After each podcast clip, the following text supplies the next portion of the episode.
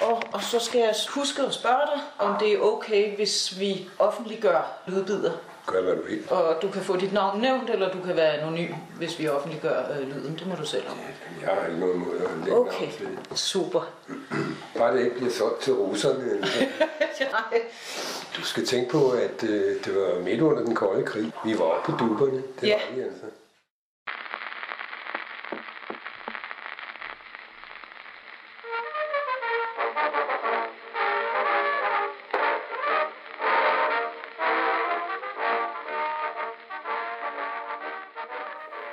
Goddag og velkommen til Stemmer fra den kolde krig. Mit navn er Iben Bjørnsson, og jeg har gået i ly for hedebølgen i en dejlig kølig kælder. I dag vender vi tilbage fra flyvevåbnet og missilerne til Søværnet og Stevnsfort. Vi skal nemlig tale lidt mere om Sundets Marinedistrikt og farvandsovervågningen, som vi også hørte Bøje komme ind på i afsnit 2. I 1960'erne organiserede man den danske farvandsovervågning i fem marinedistrikter, som holdt øje med søtrafikken i hver deres område. Stevnsfort blev hovedkvarter i Sundets Marinedistrikt, forkortet SUM. Så var der Bornholms Marinedistrikt, Langelands Marinedistrikt på Langelandsfortet, Storebælts Marinedistrikt på flodstationen Korsør og Kattegats Marinedistrikt på Bangsbo Fort op ved Frederikshavn. Stevnsfortet blev altså hovedkvarter for farvandsovervågning og søredning i Øresund. Man skulle simpelthen have styr på hvert eneste skib, der passerede, især hvis de var fra Warszawa-pakten.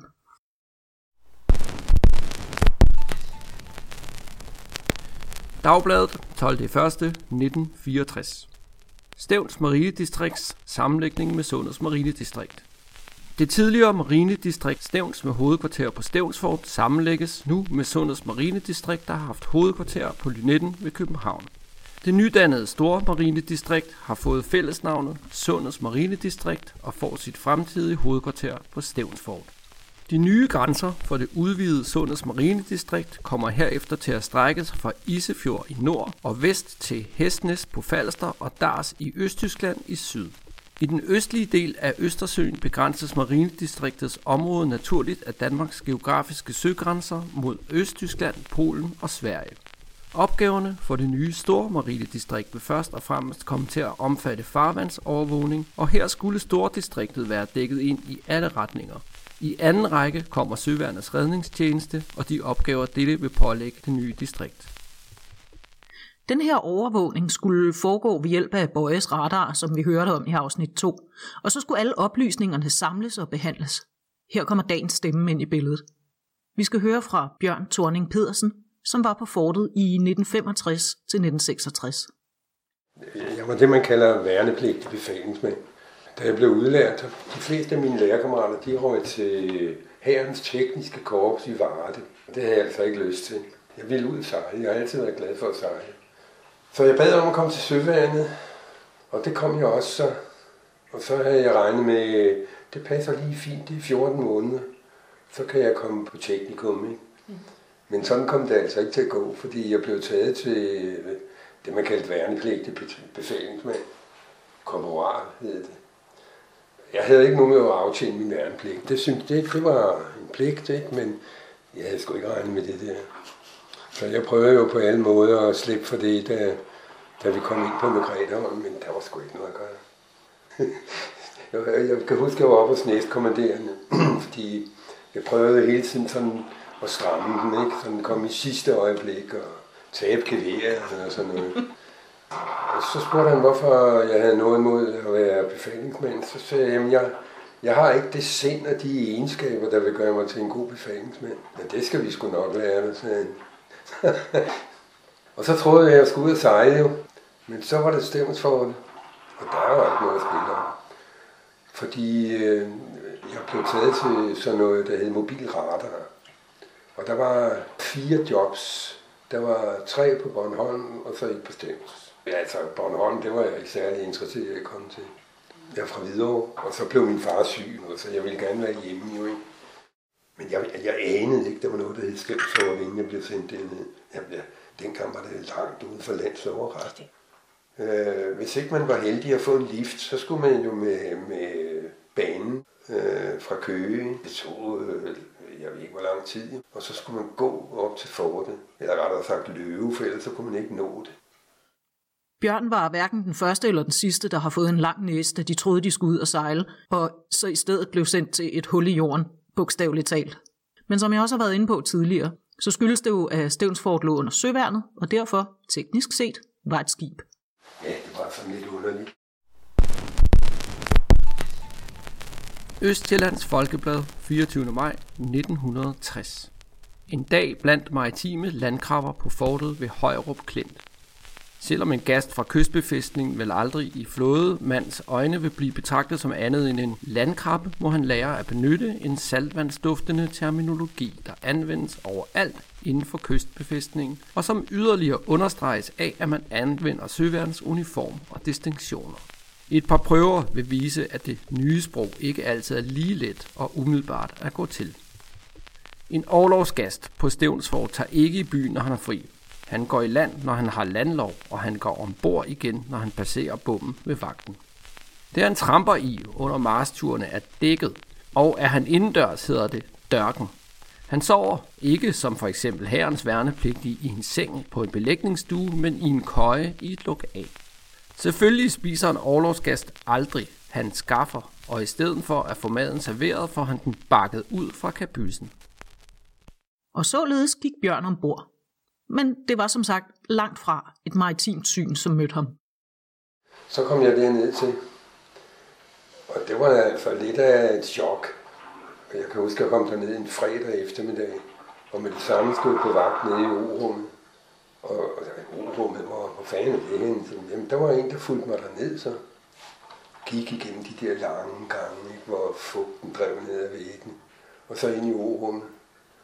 Og så øh, blev jeg afløst kl. 11. De andre blev afløst kl. 12, men, men jeg skulle, øh, jeg skulle have en ordentlig nattesøvn, for hvis der blev øh, alarm, så skulle vi ud med moren jo. Og så kunne der ikke noget, jeg kunne rende rundt ned i O-rummet. Okay, der blev sagt rigtig mange ting lige der, som måske kræver lidt mere forklaring. Det sidste først. MORA, det står for mobilradar radar. Havde en stationær radar, som kunne hejses op og ned fra undergrunden i det, som meget passende blev kaldt radarskakten. Den kunne så suppleres, som jeg også hørte om i afsnit 2, af en mobil radar, som kunne spændes på en lastbil og køre rundt i landskabet. Jamen, det foregik på den måde, at man kørte med mandskabsvogn og jeeps og, og så selve radarvognen, som, jeg, som jeg desværre ikke eksisterer mere, kan jeg se, med, med mast, man kunne rejse op, ikke? For der var nogle, der var nogle blinde vinkler fra øh, orummet, altså radarmæssigt, som, som man ikke kunne dække dernede fra. Så blev vi sendt ud for, for at klare dem jo. Også når der var øvelse med, ja, stort set med hele søværen, så vi har, været, vi har været mange steder, også på Røstnes og Sjællands Øje og sådan nogle steder. Og så passede vi os selv. Der havde vi fint. Vi havde en værnepligtig løjtnant med, og så et par korporaler, og så 6-7 mænd, ikke? En kok og sådan noget. Det var jo alle tider, så. Hvor længe var I ude af gangen? Det var forskelligt. Altså, maks en uge. Var I stationeret et bestemt sted, eller kørte I rundt? Altså holdt I, rundt. I holdt jer i bevægelse? Ja, ja. Okay. Altså efter hvad vi nu fik besked på, ikke? Ja. Hvor man mente russerne, eller hvem det nu var, der ville komme, så skulle vi jo derud, jo. Ja, nu kan vi sidde og grine af det i dag, ikke? men det var sgu ret alvorligt dengang. Ikke? Så Bjørn delte altså sin tid mellem den mobile radar og så chancen nede i O-rummet. Og det er så den anden del, vi lige skal have forklaret. O-rummet.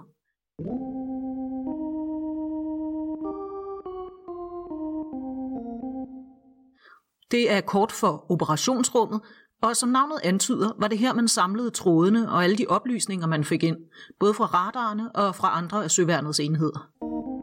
Et af de vigtigste værktøjer til farvandsovervågningen dengang var, ud over radarerne naturligvis, plotterbord. Det var et stort bord med et kort over området dækket af en glasplade. Her kunne man så plotte de forskellige skibes positioner ind på det her store kort. Altså simpelthen skrive den på glaspladen med tusser, som var nemme at viske ud igen. Hvad gik dit job ud på? Jamen det var, det var det, man kaldte plotleder nede i rummet. Altså man skulle lede plottet, ikke? Øh, der var godt nogle officerer også, men han sad for det meste og læste bekendtgørelser, som eller også var det hudibræste ved at skud. Eller sådan nogle, der, der florerede sådan nogle krigsserier dernede, kan jeg huske. Det var folk helt vilde med. Men øh, jobbet gik så ud på, at, at, at vi skulle have kontrol med alt, hvad der lå mellem Dragørfort og så marinestationen øh, Møn. Og øh, der, kunne, der kunne man jo fra radaren plotte ekoerne ned på sådan en stor plotterbord. Det foregik manuelt. Og nogle gange så kom der altså også øh, ekoer, som vi ikke rigtig vidste, hvad var. Hvis man ikke havde fået dem øh, overgivet fra Møen eller fra øh, Dragørfort. Så skulle vi selv finde ud af, hvad det var. Jo. Vi havde som regel et skib ude jo. Øh, og hvis det var rigtig kriminelt, så øh, man ikke kunne finde ud af, hvad det var, så blev der sendt et fly op eller en helikopter. Der var ja. tjek på det. Det var der altså. Jeg skal lige forklare det med Møn og Dragør. Det var nemlig sådan, at de radarer, man havde på Stevnsfort og i andre marinedistrikter, ikke var stærke nok til at dække hele distriktet. Derfor blev distriktshovedkvartererne suppleret af marinestationer eller kystradarstationer langs med kysten, som man stod i forbindelse med. Når et fartøj forlod et område, så blev den givet videre eller overgivet til næste område. Det vil sige, at man meldte ind, at nu var det givende fartøj på vej, og fik bekræftet fra nabostationen, at det var dukket op. Stævnsforts nabostationer var mod nord Marinestationen på Dragørfortet og mod syd Marinestationen Møn. De oplysninger, man så samlede i distriktshovedkvarteret, i dette tilfælde Stævnsfort, de blev sendt videre op i systemet til Søværnets operative kommando eller SOK. Altså, de kunne godt øh, finde på pludselig at sige, hvordan vi, vi skal have en situationsrapport fra det her det område. Og så skulle man jo kunne, kunne sige, hvad det var.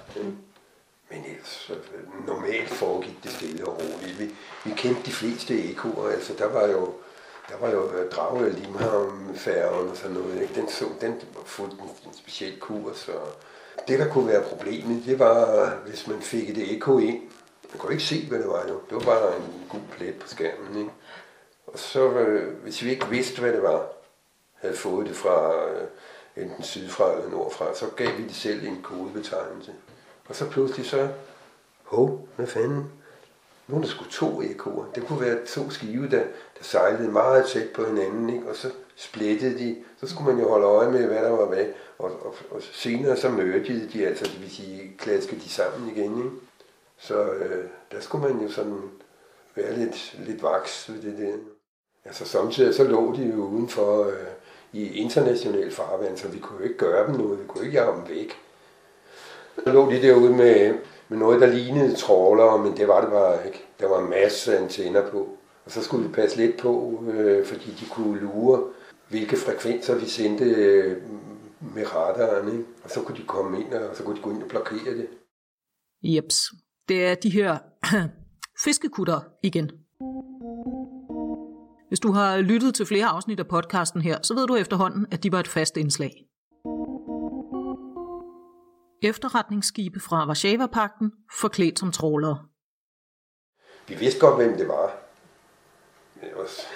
Det var måske nogen, der var temmelig farvet, men vi gjorde det samme i Østersøen. Jo. Man skulle følge hinanden lidt på tænderne. Forsøgte de nogensinde at, at komme ind og, øh, hvad skal man sige, komme ind på deres frekvenser? For jeg tænker, de må vel også have haft noget kommunikation, når de lå der. Ja, det, det ved jeg ikke noget Nej.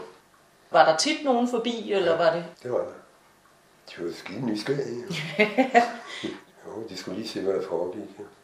Ja, i en given situation, så er det jo meget rart at vide for dem, ikke? Nu sagde du før, at I var på dupperne. Ja, det synes jeg, vi var. Var I nogensinde sådan i tvivl om, hvad der var hvad? Altså, hvis, hvis der var visuel kontakt med dem, så kunne man hurtigt finde ud af, at det var sådan nogle øh, lytteposter, ikke? Men øh, øh, nej, altså de der lytteposter der, de, de sejlede ikke ret hurtigt. De, og så lå de tit stille, jo, ikke? Handelsskibene, de, de skulle bare... Men de blev også registreret med, og meget gerne med navn på, hvis man kunne finde det, ikke? Og der var jamen, altså fyrmestrene og loserne og sådan noget, de, de var gode til at, at oplyse, om var meget tjenestive i sådan. Dem havde vi meget fornøjelse af. Ringede de ned, eller? Fyre, fyrmesteren, der, der, han ringede jo, ikke? Men, øh, men skibene, det var jo med radiotelefon på. Okay, så danske skibe, de meldte ind? Ja.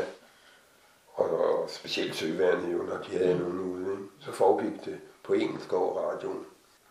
Og så havde vi også sådan et anlæg på, når vi var ude, og der kom et eko på skærmen, så kunne man rejse sådan en mast med en IFF, hed det, øh, der kunne identificere, om det var en ven eller fjende. Og den skulle så køre synkron sammen med radaren. Og hvis det så var et NATO-skib, så kom der sådan to små cirkler bagved, så kunne man se, om det er en ven. En IFF-antenne, sådan en har missilsystemerne også. Det betyder Identification Friend or Foe, altså identificering af ven eller fjende. Den kunne opfange et særligt signal fra friendlies, altså ens egne allierede. Dengang Bjørn gjorde tjeneste, det var dengang, at O-rummet lå ude i fortets sydlige ende, i forbindelse med artillericentralen, som vi også har hørt om tidligere. Det O-rum, som man kan se i dag, når man besøger Koldkrigsmuseum Stevnsfort, det er det, som hedder det nye O-rum. Det blev bygget i midten af 80'erne i fortets nordlige ende, og der opgraderede man også elektronikken væsentligt. Jamen, det var sådan lidt underligt, fordi øh, jeg er næsten uden egen skyld formand for sådan en pensionistforening. Og så havde jeg tilrettelagt en tur derned til, til Koldkrigsmuseet, ikke? Og, og da vi så kom ind, og han viste orummet, så sagde jeg, det er sgu da ikke orummet, det her. Det, det så helt anderledes ud, jo. Det gamle orum, det lå nede ved siden af artillericentralen. Og der, det var sådan lidt mere hyggeligt. I det nye O-rum var der flere skærme til forskellige radarbilleder, og man foretog sin plot elektronisk, så man også kunne følge dem hen over skærmen. Da man byggede det nye O-rum, så opgraderede man også sin radar tilsvarende. Jeg ved ikke, om I kan huske, hvad Hans Werner havde at sige om de der radarer, man havde til farvandsovervågningen før opgraderingen. Så vores radarudstyr var så elektrisk, som man troede, det var. Bjørn siger da også, at det ikke var altid radaren duede. Det var derfor, man supplerede med den mobil. Og der var der kun én radar dengang. Og den skulle jo helst køre hele tiden, ikke? Og så var det, hvis, hvis det skete jo, der var teknisk uheld, så op i moren, så måtte man op og starte den op. Jo. Det lyder jo som sådan forholdsvis øh, teknisk, altså kompliceret arbejde. Ja, men det var det, det var det da også. Altså sådan rent, ja, altså for at få teknikken til at virke, ikke? Og der, der var jo også en gang imellem, der var udfald på, jo, ikke? så var det bare med at få det lavet. Jo. Så Bjørn gjorde altså både tjeneste under jorden i O-rummet og over jorden med den mobile radar. Vi havde vores daglige arbejde. Jeg, der havde vi daglige arbejde på, på Moran der, på den mobile radar, som vi skulle holde ved lige. Ikke? Og, og der brugte man altså øh, vores uddannelse, dem jeg gik sammen med, det var sådan nogle ligesom øh, radiomekanikere, elektromekanikere, elektronikmekanikere. Og, og det var sådan noget rent fagligt, ikke? Det havde jeg sådan ikke noget, det var udmærket. Men jeg var træt af de vagter nede i urummet der, det var jeg. Men det, sådan var det. Og så efterhånden, så vendede man sig jo til det jo, ikke? Ja, så var der jo sådan nogle, ja, så når vi var ude øh, med radaren der, så passede vi os selv jo. Det, det, var, det var fint nok, altså. Det var meget hyggeligt, vil jeg sige. Fordi så skulle man holde sig selv i kost, jo. Vi fik udbetalt sådan et eller andet med timer dagpenge, tror jeg, det, det kaldtes. Og, øh, og der, der levede vi jo godt, jo. Jeg tror, at hvis ikke jeg, hvis ikke jeg havde haft et job der med den mobile radar, så, så tror jeg, at jeg var gået i spånder. Fordi jeg synes, altså jeg skulle videre, ikke? og jeg synes, jeg spildte min tid. Men det må jeg så sige, at, at, at sådan et kammeratskab, som der var dernede, det har jeg aldrig mødt andre steder. Det var fantastisk. Flinke mennesker. Det var sådan, at, at, at når man gik fra sit kammer der, så låste man ikke til øh, sit skab, fordi der var ingen, der, der, var ingen, der, der rørte noget som helst. Nej, altså når man først havde vendt sig til, at man skulle rende dernede og i de der gange der, så, så havde vi det sgu udmærket. Men selvom han beskriver det som et udmærket tjenestested, så havde Bjørn altså travlt med at komme herfra. Det havde nok mindre med selve Stævnsfort at gøre. Det skyldes for det første, at han skulle videreuddanne sig på det, der hed teknikum, hvor man læste til ingeniør. Og så var der også noget andet. Altså, det var jo et, langt over dernede. Ikke? Jeg skulle videre, jeg skulle på teknikum. Og så øh, for at gøre det endnu værre, så øh, to dage før jeg kom afsted, der fejrede vi afslutningen inde på Margretheholm. Og der var vi selvfølgelig i, i færgekrogen i Tivoli, ikke? og der mødte jeg et dejligt menneske, som jeg blev vildt forelsket i. Og så skulle jeg pludselig på stævns, og det var jo altså det, man kaldte undskyld, jeg er lidt fri, men det var, folk kaldte det Danmarks røvhul, fordi det var ikke til at komme væk dernede fra. Så skal du tænke på, det var ved 65, ikke? Og jeg ville jo gerne hjem, jo. Ja, det var, sgu, det var et langt år. Og så snart der var landlov, som det hed, ikke? selvom man var på land, så var det bare væk. Så skulle jeg bare hjem. Der var noget, der trak jo. Var det din kone, du havde mødt? Ja, det var det. Og det gjorde også, at hver gang Bjørn kunne se sit snit til det, så var han altså ude af vagten. Også når det ikke altid foregik helt efter reglerne. Man lavede, prøvede jo at lave numre hele tiden, ikke? Øh, sådan noget med at snyde for en vagt, hvis man kunne det. Men det var jo, altså det var jo 20 dage i boksen, hvis det blev opdaget i ikke? Man skulle passe lidt på, jo. Men jeg, jeg er der gået ud en gang i, i en anden mands uniform, øh, fordi han havde lidt flere vinkler på, end jeg havde. Og øh, jeg tror, han, han var bager i Bælum, det er et, et, et eller andet sted over i Jylland. Og han skulle ikke hjem på weekend. Men det skal jeg, sagde jeg så. Men jeg, havde, jeg, havde kun, jeg var kun korporalselev, som det hed. Han havde jo de der to vinkler på. Ikke? Så gik jeg ud i hans navn. Men så skulle jeg have hans uniform på, og han var ikke mere end sådan med rundt skulderen. Vidste han godt, at du havde taget hans uniform på? Ja, ja, den blev solgt for 25 kroner. Ja, eller sådan noget, ja, ikke? okay. Men altså, hvis det var blevet opdaget, ikke, så var jeg lige i boksen. jo. Men det blev du ikke? Nej. Så du fik weekend? Jeg fik, weekend, jeg fik en weekend. Jamen det, det har jeg også lavet. Jeg har også lavet en anden gang. Vi havde en aftale med taxavognmanden nede i, øh, nede i havnen. Hvad hedder den? Øh, Rødvig. Rødvig ja. At øh, han havde sådan en rugbrød. Så kunne man gå ned gennem vagten derovre på fredskasernen ikke? Mhm. i sit drejstøj. Og så havde man sin øh, udgangsuniform med i en pose eller noget. Og så havde man aftalt med ham, at man skulle mødes et eller andet sted på vej ned til undergrunden. Der. Og så klædte man om i I taxaen, taxaen? og så det modsatte på vej tilbage. Og der var ikke, altså, der var ikke bedre tjek på. Det burde det være, ikke? Det kunne man godt slippe afsted med, uden at... Ja, hvis man var heldig. Ja. Men som sagt, det var, det var, det var jo 30 dage, 20 eller 30 dage i boksen, hvis det blev opdaget. Er du nogensinde blevet opdaget? Nej. Men altså det der med at smutte fra en vagt, det, det var, det var meget alvorligt. Ja. Og det skal det jo også være, selvfølgelig. Ja, det er klart. Det er men, klart. men jeg sørger jo for, at mit arbejde blev passet. Ja, Ja, det var ja. en anden, der gjorde det. Så det var jo ikke fordi Bjørn ikke kendte konsekvenserne.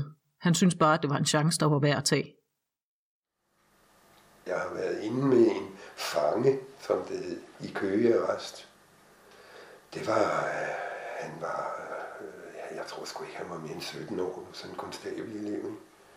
som øh, var, hvad hedder sådan noget, absenteret, øh, altså blevet væk. Så var der noget med en bil, han havde stjålet og sådan noget. Så han skulle ind og sidde i boksen inde i Køgearrest. Det var noget mærkeligt noget. Jeg blev, jeg blev præget, jeg skulle stille op hos næstkommanderende.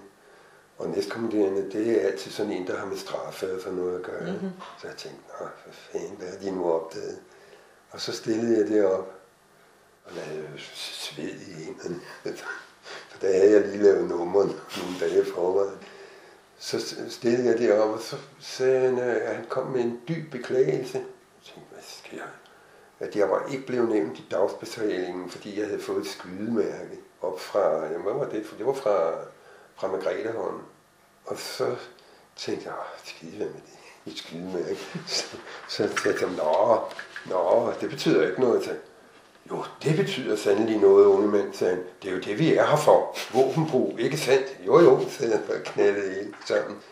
Men, men som plaster på såret, så kunne jeg få lov til at følge en fange til Køge Arrest. Ja, normalt skulle de bruge en officer til det, men de havde ikke nogen til rådighed lige i øjeblikket. Så, øh, så de måtte tage til takke med en befalingsmand. Nå, så. Skulle man over og hente otte skarpe skud til sin øh, nøjhauser, der sad her i siden. Mm. Og så blev der kørt en jeep frem, der var chauffør på, og så skulle jeg sidde på bagsædet sammen med den her stakkels konstabel. Ikke? Da vi så kørte forbi øh, vagten dernede, så spurgte han, øh, om man ikke kunne få lov til at ringe hjem til sin mor. Jo, selvfølgelig kan det det, men, men jeg går med. Så stod vi derinde i vagtrummet, så skulle han forklare hende, at hun skulle sende nogle penge ned til ham. Men det var ikke den sædvanlige adresse. Det var en adresse inde i Køge. Og så skulle hun jo vide, kunne jeg forstå på hende, hvorfor er det øh, inde i Køge? Nej, siger han, så det er ikke noget med en pige. Jeg skal i fængsel, mor. og så var jeg lige ved at græde. Du. Nå. Nå, så kørte vi ind med ham, bullerede på døren derinde. Mm. Så overlod jeg ham til Morten, restforvaren. Han blev altid kaldt for Morten, jeg ved ikke hvorfor. Så skulle han ind og sidde derinde i 20 dage. Jeg så jo i ånden der, da jeg skulle ind med ham fangen det, jeg tænkte, nej, det kunne have været mig, det der. Ikke? Og apropos overordnet, vi har tidligere hørt om, hvordan de ofte blev gjort nar af, og Bjørns tjenestetid var bestemt ikke undtagelsen. Men, siger han, det kom nu også an på, hvordan de selv gebærdede sig. Hvordan var de overordnede? Altså, jeg vil sige, øh, at, at linjeofficererne, øh, de var gode nok. Og hvem var det? Ja, det var dem, så, altså, hvis, hvis man har gået på officerskole inde på Holmen. Ikke? Men dem, der var lidt værre, vil jeg sige, det var øh, folk som øh, altså sergeanter og oversergeanter, fændringer var der noget, der hed. Øh, der var nogle af dem, der var, der var ikke særlig medgørlige dumme svin, nogle af dem. Og de fik jo nogle øgenavne med det samme, ikke? Øffen var der en, vi kaldte kalde. Jamen, ved du hvad? Hvordan gør man så fortjent til det? Jamen, det gør man ved, at man hedder, han var overfindrik, OVF, og så hedder han Ø. Nielsen. Ja, han blev kaldt for Øffen, ikke? Og så kan jeg huske en gang, hvor vi skulle på juleoverlov, der sad vi jo 20 mænd, eller hvor meget vi var oppe på en lastvogn. Og så kørte vi igennem vagten, og så, så siger hormonen pludselig, hold kæft, mand, det er Øffen, der har vagten. Så det vi kørte forbi ham, så sad vi alle sammen og sagde, ja, det var frægt, det var skidt frægt, ikke? Men han var en dum skid, han kunne bare opføre sig ordentligt. Men, men linjeofficererne, dem, de, de var fredsomlige nok. Nu nævnte Bjørn en, der blev kaldt for hormon. Hormon introducerede han tidligere i vores samtale med denne her lille historie. Under en øvelse, hvor vi var ude ved fyret derude, øh, hvor vi skulle rejse sådan en, øh, det var sådan en, der skulle rejse med en lang stang, ikke? og så mm-hmm. til, hvad, hvad hedder det, afsenderen radaren, det var sådan en bred en her. Og så var der sådan noget med fire mænd, og stå der og holde i, i wire for at få den rejst, den var tung. Og så skulle der slås nogle pløkker i, øh, i de der vejer for at holde den. Og der har siddet noget skæg på, på en af de, altså det er sådan noget, der sidder ovenpå, når man slår på de grader, der kommer oven på sådan en pløk, når man, når man slår på den. De flyver af en gang imellem, ikke? De, så de skal på stivestenen og lige rette sig mm-hmm. men det var der ikke blevet. Så var der en hormon, blev han kaldt, jeg ved ikke hvorfor. Vi, det var om sommeren, vi havde kun trøjer og undertrøjer på, ikke? Så pludselig, og det var under, under en eller anden exercise, quick train, eller hvad så han det var sådan ret alvorligt. Så pludselig så siger han, hvad fanden? Skyder de med skarpt? Så kiggede jeg over på ham, så sprøjtede blodet ud her fra, fra en blodår, eller hvad det var. Det var sådan et, et stykke skæg, der var røget af der, og så ramte ham. Og så blev vi sgu så forskrækket alle sammen, så vi slap de der øh, wire, ikke? og så væltede det hele der, bang, og det gik stykker. Så hvad fanden sker der nu? Han er fat i en ambulance og afsted med ham. Han skulle ind og syes. Nå, tilbage til de overordnede. Hvad, sådan, når sådan en sergeant var en dum skid, hvad bestod det i? At, altså, han var unødig striks, eller han... Der var nogen, der godt kunne lide det. Der var nogen, der godt kunne lide at kommandere med folk, ikke? Og så var der dem, som, vi finder ud af det, ikke? Og så havde vi en, øh, en sergeant nede i meldecentralen, sådan en rigtig skiller, øh, som var meget forhat. Og så, øh, han kørte i sådan en, jeg har været ude at køre med ham en gang, i, jeg tror den hed Messerschmidt, sådan en kabineskuter, hvor man sad bag ved hinanden, så man, det var med, sådan en styr den på motorcykelkongen. Og så øh, var der også sådan et hold, der skulle hjemsendes, og mens han var på vagt nede i undergrunden, så havde de slæbt hans messersmidt op på første sal. så måtte han skulle selv om, hvordan vi får den ned. Han kunne bare, han kunne bare opføre sig ordentligt. Men der var altså nogle af de der navne, de lavere grader der, som øh, benyttede sig deres, øh, jeg vil ikke kalde dem sadister, men, øh, men det var tæt på. Men, men som vi snakkede om før, så var det ligesom, når man kom lidt højere op, altså jo højere man kom i graderne, jo mere medgørlig blev man. Og, og det betød selvfølgelig også, at, at så opførte man sig ordentligt. Det her med at lave ballade aftenen før man blev hjemsendt, det var noget, de værnepligtige artillerister var meget glade for. De kom jo ind i hold, og så blev de altså også hjemsendt i hold. Og når sådan et hold skulle sige farvel, ja, så kunne det åbenbart godt gå lidt vildt for sig. Jo, jeg kan huske en morgen, jeg kom derned. Øh, der var det hold før mig. De der artillerister, de bliver skiftet ud hver tredje måned. Så, så tænkte jeg, hvad fanden, da jeg kom ind der på, altså i fredskasernen, ikke? Så tænkte, hvad fanden havde jeg lugter af? Så havde de sgu øh, aftenen før de blev hjemsendt, havde de slæbt en ko op. Øh, og der gik køer rundt dernede dengang. Så havde de slæbt en ko op ad trapperne til første dag. Og den var blevet skide bange, den der ko. Den var galopperet frem og tilbage der, og havde møjet sig op og ned ad væggen. De fandt aldrig ud af, hvem det var. Men hvordan fik de den ud? For køer vil jo ikke gå ned ad trapper. Nej, det måtte de have falk til. Se, historier som denne her, og det at Bjørn så relativt nemt kunne snyde sig ud af sine vagter for at tage hjem til sin kommende kone, det tyder jo på, at disciplinen ikke altid var helt i top. Bjørn siger både og. På de andre marinestationer, der gik de nogle gode vagter. Men, men her var vi jo underlagt selve stævnsforholdet, ikke? og der var sådan lidt mere disciplin, end der var øh, på de der marinestationer, der var på Møen for eksempel, eller på skibene. Ikke? Der var en hårdere disciplin. Ja, man kan sgu ikke snakke om hård disciplin i søværnet, men, men det, var, det, var, det var sådan lidt mere striks. Der, var, der stod en skidevagt øh, døgnet rundt med skarplet gevær ved indgangsbunkeren. Og øh, man skulle være lidt forsigtig, når jeg, når jeg, når jeg gik op der kl. 11 om aftenen, så gik jeg alene. Og der var bulder mørkt jo, ikke? Og hvis han så stod og sov der, altså ikke var sådan så kunne han godt blive forskrækket. Så jeg fløjtede altid og råbte yeah. og skreg, når jeg gik op der. Vores øh, løjtnant, kan jeg huske, vores værnepligtige løjtnant, han var blevet troet af ham en gang, hvor han skulle ned og hente noget nede i radarvognen. Og der er han jo stået og småsovet ham der, mm-hmm. og pludselig så hører han et eller andet. Ikke? Og så han, ham løjtnanten fortalte, at han kunne høre, at der blev taget ladegreb på, på geværet der. Ikke? Han blev skide forskrækket. Så klagede han til chefen. så sagde chefen, jamen han var da kun glad for, at hans mænd de var overvågne. Så det fik han sgu ikke noget ud af. Og apropos at være overvågen, så var der jo hele grunden til, at de var der. Det der med krigen, som jeg bliver ved med at spørge mine stakkels interviewer fra om. Og hvis du har hørt de andre afsnit, så kender du efterhånden godt svar. Var I bange for, at krigen skulle komme, eller? Altså ikke som personligt, vel? Fordi det, det kan man jo ikke. Man kan sgu ikke gå der og være bange for det, jo. Nej, det synes jeg ikke. Det tog vi stille og roligt. Det kan godt være, at der var nogen højere oppe i systemet, der, der tænkte på det, men, men det, gjorde, det kan man ikke, du. Og så den der med, at det var atombombesikret. Det, det, altså, hvis de smider en atombombe dernede, tænker man dengang, så ryster hele lortet jo sådan noget sammen. Ikke? Det vidste vi da godt.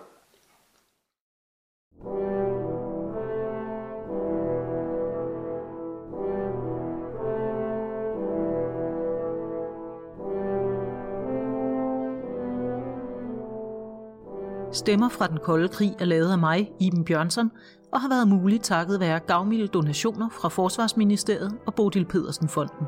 Tusind tak for det. Tak også til Bjørn og alle de andre, som har lavet sig interview. Ekstra Speak er Anders Knudsen. Hvis du er blevet nysgerrig og vil vide mere om fortet og måske endda komme ned og besøge os, så kig forbi www.stevnsfortet.dk. Vi har åbent fra 1. april til 31. oktober og for grupper i vinterhalvåret. Hvis du gerne vil have flere personlige beretninger, så anbefaler jeg bogen Stævnsfort som arbejdsplads, som kan købes i vores museumsbutik eller online, hvis du skriver til stævnsfort oesm.dk. Her kan du også købe bogen I Padehattens skygge, som giver en fantastisk oversigt over fortets opbygning, indretning og tekniske detaljer. Stemmer fra den kolde krig er baseret på personlige erindringer, og det er ikke dem alle, vi har haft mulighed for at faktatjekke. Musikken var Onkel Sammys March med The Edison Military Band, Moonwalk 69 med Lobo Loco og Pramdragernes sang ved Volga, fremført af Kevin MacLeod. Tak fordi du lyttede med. Vi ses på fortet.